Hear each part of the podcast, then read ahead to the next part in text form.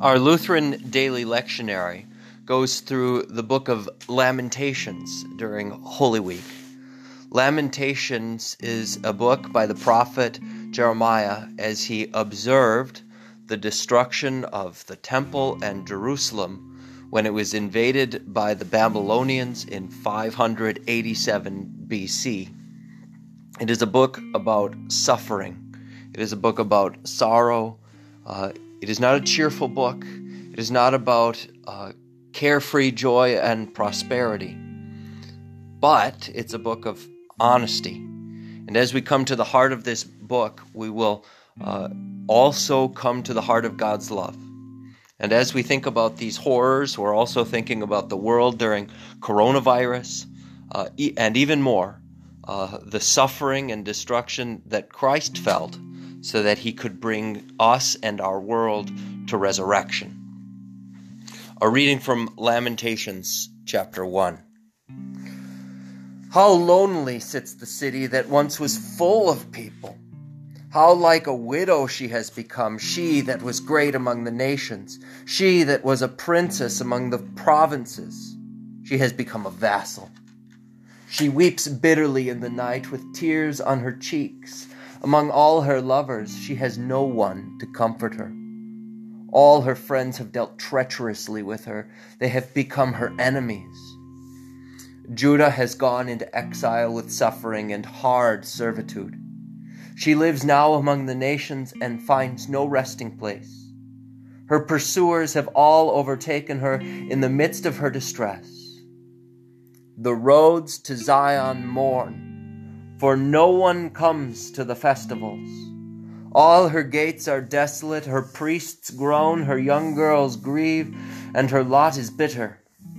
Her foes have become the masters, her enemies prosper, because the Lord has made her suffer for the multitude of her transgressions.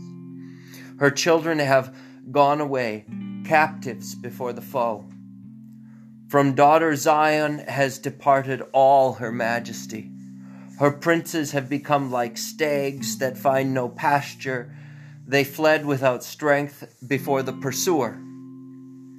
Jerusalem remembers in the days of her affliction and wandering all the precious things that were hers in days of old, when her people fell into the hand of the foe, and there was no one to help her. The foe looked looked on mocking over her down, downfall. And Jerusalem sinned grievously, so she has become a mockery. All who honored her despise her, for they have seen her nakedness. She herself groans and turns her face away. Her uncleanness was in her skirts. She took no thought of her future. Her downfall was appalling. There was none to comfort her.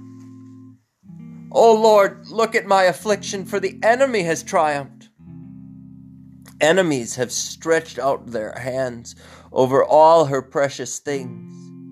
She has seen the nations invade her sanctuary, those whom you forbade, O Lord, to enter your congregation. All her people groan as they search for bread.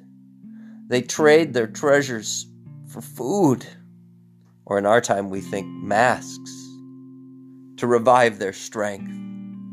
Look, O Lord, and see how worthless I have become. Is it nothing to you all who pass by? Look and see if there is any sorrow like my sorrow which is brought upon me, which the Lord inflicted on the day of his fierce anger. From on high he sent fire. It went deep into my bones. He spread a net for my feet. He turned me back. He has left me stunned, faint, all day long. My transgressions were bound into a yoke. By his hand they were fastened together.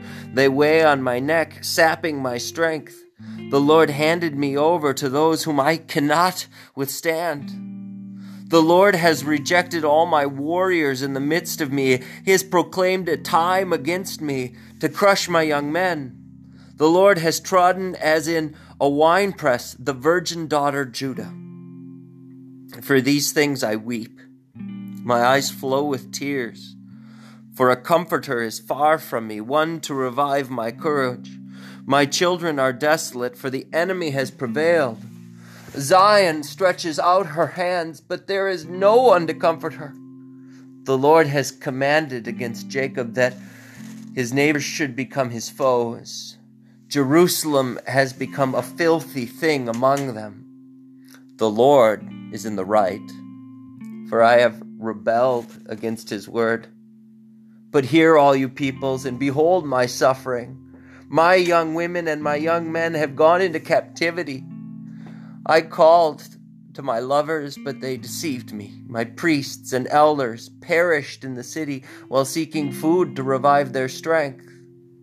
See, O Lord, how distressed I am. My stomach churns, my heart is wrung within me, because I have been very rebellious. In the street, the sword bereaves, in the house, it is like death. They heard how I was groaning with no one to comfort me. All my enemies heard of my trouble. They are glad that you have done it. Bring on the day that you have announced, and let them be as I am. Let all their evil doing come before you and deal with them as you have dealt with me because of all my transgressions. For my groans are many, and my heart is faint. This is the word of the Lord.